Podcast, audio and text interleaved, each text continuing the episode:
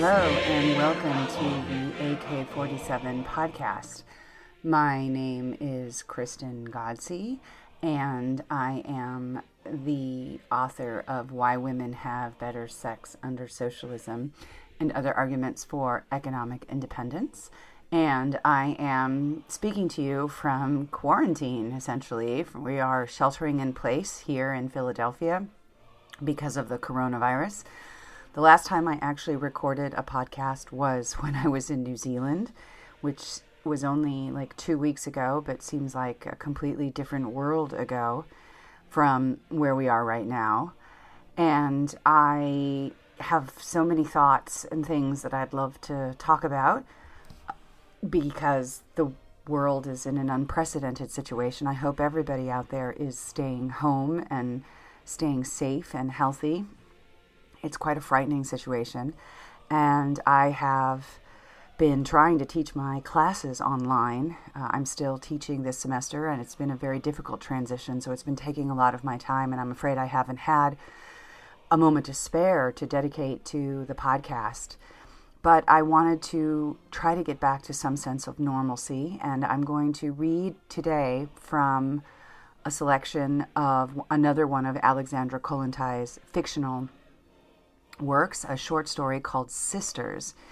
Now, like Three Generations, which I read just a little while ago on this podcast, this was another story that got her in a lot of trouble with her Bolshevik colleagues, partially because she is actually rather critical of their inability to help solve some of women's problems in the early years immediately after the revolution.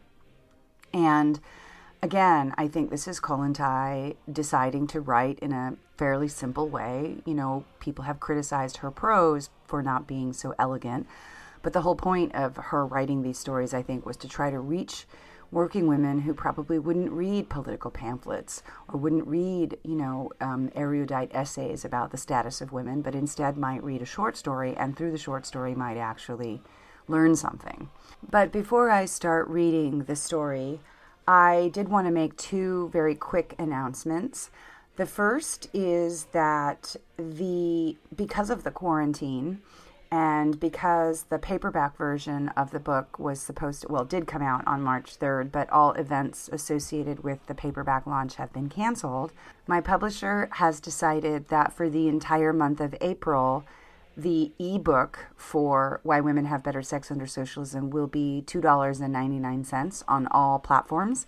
So, whether that's Kindle or Nook or another independent platform that you read your ebooks on, it's only three bucks for the entire month of April, which I think is a pretty great deal. And the other thing that I'm doing partially to make up for some of the events that I had planned, readings that I had planned that have been canceled, is a new thing called the Quarantine Book Club.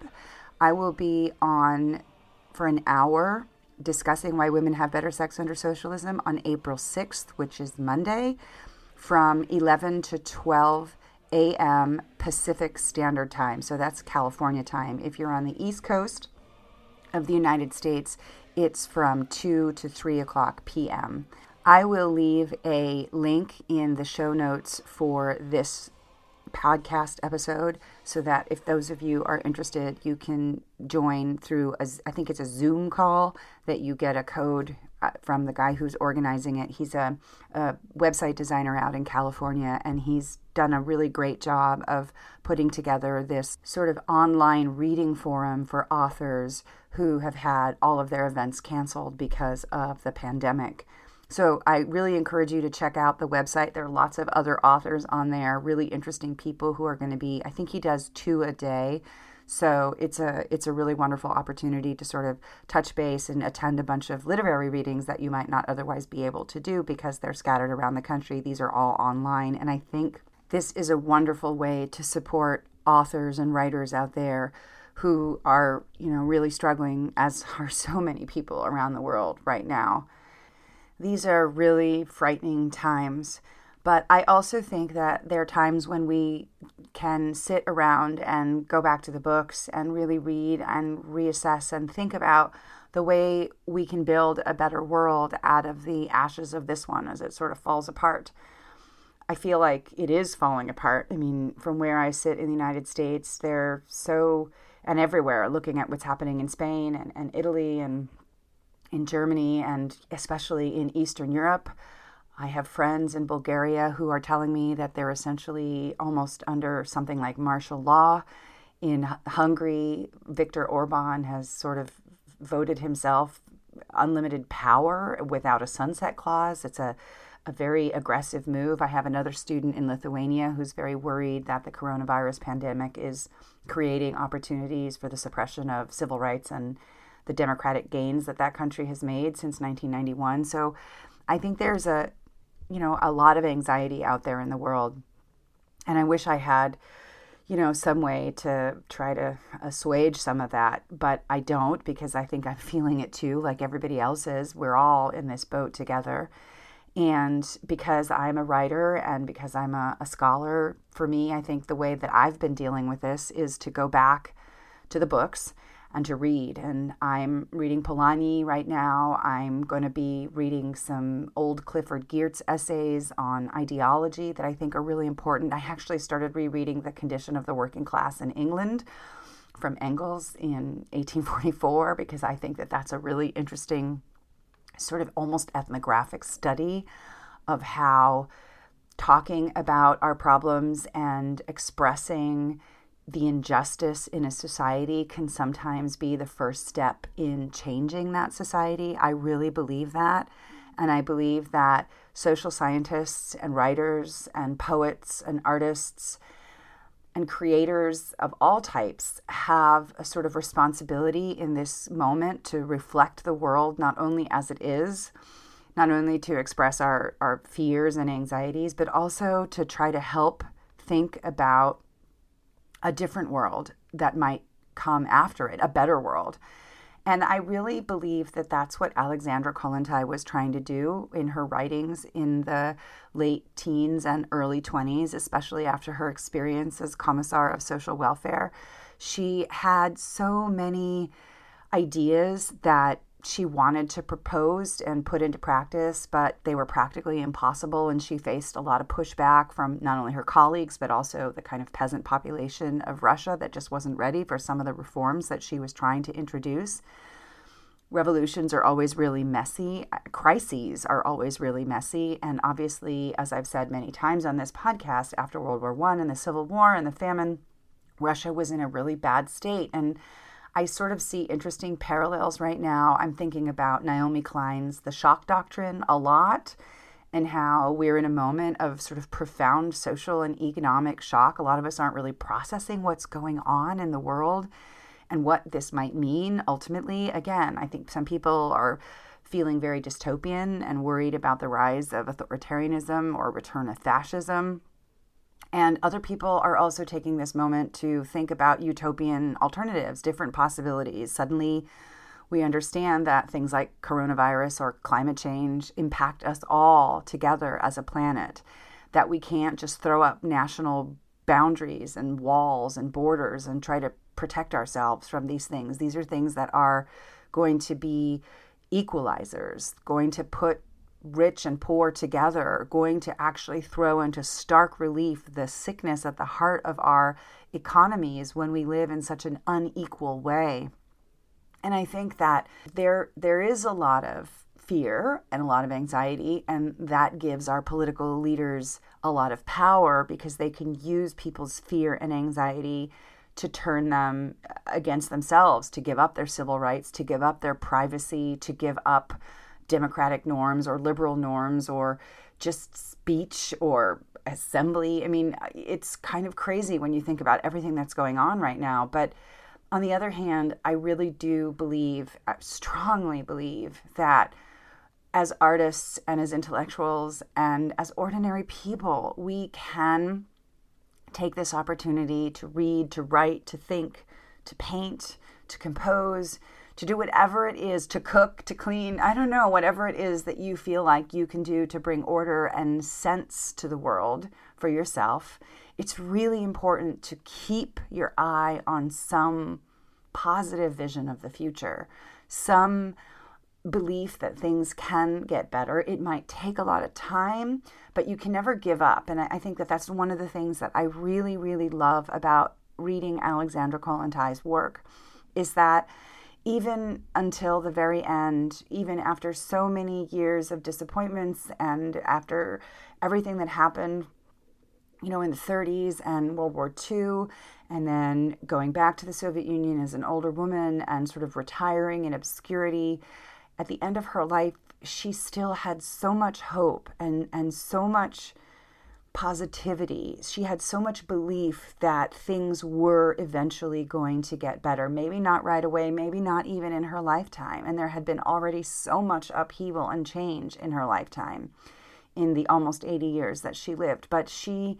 never despaired, or if she did despair, everybody despairs. I mean, we're all human, for goodness sake, we all despair. But but she didn't let the despair overcome her, and she certainly didn't let the despair overcome her dream of a better future. I think a couple episodes ago, I read this wonderful story. Uh, it was a Christmas story. Uh, she's imagining, I think it was called Soon in 50 Years' Time, and she was imagining the year 1970 when people forgot what money is, money was, and what people, people completely, young people didn't know what capitalism was. And it was such a utopian vision. I mean, it seemed very unrealistic, obviously, but it was a dream. And I think it's important to hold on to our dreams and to express our hopes and faith in the future, even when things seem really dark. So that's a really long introduction to the short story Sisters, which I will just start today. And then obviously I will finish over the next couple of episodes. I'm also really hoping to try to convince my daughter, who's trying to finish her last year of high school online, which is terrible for her, I think, her senior year, trying to convince her to come back on the show and talk about what's going on. But for now, I want to just read some of the words of Kollontai to get back to some semblance of normalcy. So this is Sisters. She had come to see me, as did many other women, for advice and moral support. I had already met her in passing at delegates' conferences. She had a lovely face, with rather melancholy, though observant, eyes. I've come to see you because I've nowhere to go, she announced. I've been without a roof over my head for three weeks. I've no money, nothing to live on. You must find me a job, otherwise, there's nothing for it but to go on the streets. But how has this happened? I asked. You used to work, didn't you? Surely you had a job, or did you get the sack? Yes, I used to work in a dispatch office, but I got the sack over two months ago. It was because of my child. She was ill, you see, which meant I had to miss work. I managed to avoid the sack three times, but finally in August I lost my job. Within two weeks of that, my child had died, but by then they wouldn't take me back. She hung her head, and I realized that she was concealing tears. But why did they sack you? I asked her. Weren't you working satisfactorily? Oh, no, that wasn't it. I'm a good worker. They just thought I had no reason to work since my husband makes a good living. He's working at the moment for a government trust company where he's got an important post. He's an executive. So, why did you say you have no money and no roof over your head? Have you separated? No, we haven't officially separated. I've just left him and I haven't gone back. And I'm not going to either, whatever happens. Now she could no longer check her tears. Oh, I'm so sorry. I haven't cried once all this time. I just couldn't. But now, when you meet someone who's sympathetic, it's more difficult not to. But if I just tell you what happened, then you'll understand. She had met her husband in 1917 at the height of the revolution. He was a typesetter at the time, and she was working in the dispatch office of a large publishing house. They were both supporters of the Bolsheviks. Both were committed to the same passionate faith, the same desire to overthrow the power of the exploiters, to build a new and just world. They shared a love of books and were eager to educate themselves. They were caught up in the whirlwind of the revolution.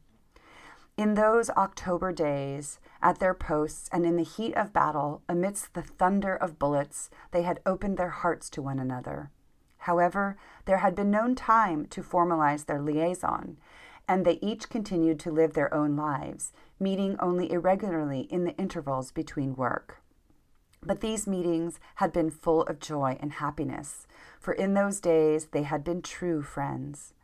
Within a year, she was expecting a baby.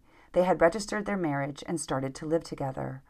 Her baby had not kept her away from work for long, and she had set up a creche in the district.